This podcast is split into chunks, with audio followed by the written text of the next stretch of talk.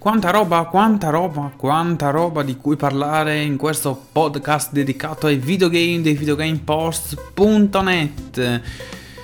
C'è di tutto ragazzi, è stato svelato il nuovo Borderlands, il nuovo Wolfenstein, No Man's Sky arriva con la modalità VR e Divinity Original Sin ha uno spin-off.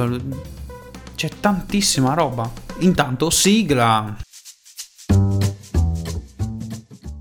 Non so veramente da dove iniziare. Vabbè, partiamo da No Man's Sky. Avevamo già letto in precedenza che avrebbe avuto quest'estate una super mega galattica patch in cui avrebbe espanso la modalità online, non diventando un vero e proprio MMO, ma piuttosto permettendo ai giocatori di trovarsi più facilmente nell'universo di gioco e creando un'hub apposita per socializzare. Oggi Sim Murray, il eh, founder di No Man's Sky e dello studio Hello Games, ha svelato un altro tassello di questa patch enorme che sarà la modalità VR, quindi realtà virtuale di No Man's Sky, completamente giocabile in VR. Sarà senz'altro un'esperienza molto più coinvolgente di quanto abbiamo visto finora. Poi Gwent, Gwent arriverà per mobile, per smartphone più tardi quest'anno, cioè sarà verso Natale.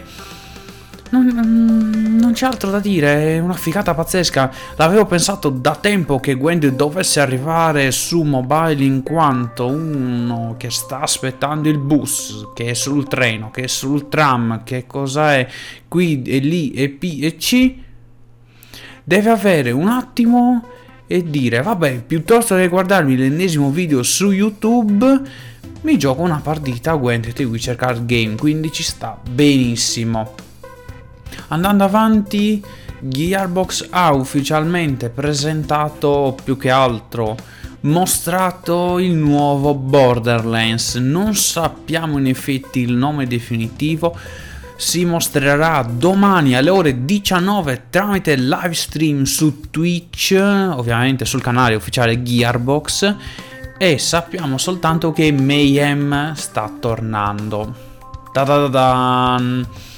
Poi altra serie rinomata dei videogiochi Wolfenstein. Devo dire che però questo non mi attira per niente perché Youngblood, il nuovo capitolo della serie, targata Bethesda vedrà una sorta di A Way Out, quindi un gioco cooperativo per due persone con il mondo di gioco di Wolfenstein. Non so quanto possa essere interessante per uno che lo vede dall'esterno. Io non ho mai giocato a Wolfenstein, quindi magari i fan potrebbero avere da ridire spargere sangue, disintegrare e fare a poltiglia i nemici come se fossimo su Doom però in cooperativa. Boh, potrebbe piacere, a me personalmente no. Poi sorpresa delle sorprese Divinity Fallen Heroes, è la nuova modalità tattica di Divinity Original Sin 2. La Real Studios aveva presentato tempo fa una sorta di spunto con le collaborazioni di siti esterni abbiamo avuto di recente delle nuove facce per le razze di gioco quindi nell'editor troviamo nuove volti per personalizzare il nostro PG ma qua si parla di uno spin-off in piena regola con tanto di trama nuove modalità si sono viste delle armi si è vista anche una sorta di roster da cui scegliere i personaggi non giocandoli in prima persona o comunque nella visuale isometrica a cui siamo abituati, ma proprio in una, moda- in una modalità tattica che sembra un po' quella di XCOM o comunque Pathfinder Kingmaker. Siamo lì, siamo lì.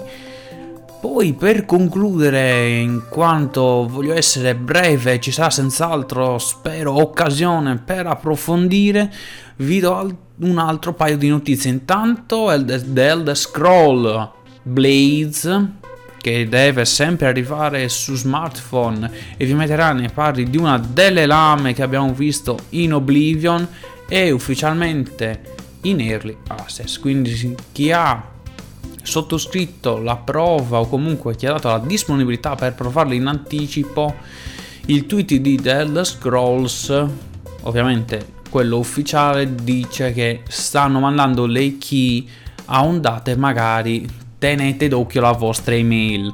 Altro interessante spunto per gli indie game, questa volta li ho lasciati per ultimi ma c'è senz'altro qualcosa di cui parlare che è interessante, i creatori di Air Story, che sarebbe quella specie di indie in cui impersoniamo un investigatore, vediamo dei filmati, quindi degli attori veri che hanno registrato delle scene, noi dobbiamo ricostruire i fatti di questo Omicidio avrà un sequel noto come Telling Lies. Metterà in mostra le vite di quattro persone, un uomo e tre ragazze, in cui sono coinvolti in un disastroso incidente. Noi vedremo i filmati catturati da un'agenzia segreta americana risalenti a due anni di vita di queste persone. Dovremmo ricostruire la verità, ma la verità sarà secondo noi, non ci sarà una verità assoluta. Ed è questo che è la figata di Telling Lies. È tutto per questo rapidissimo podcast eh, del mercoledì.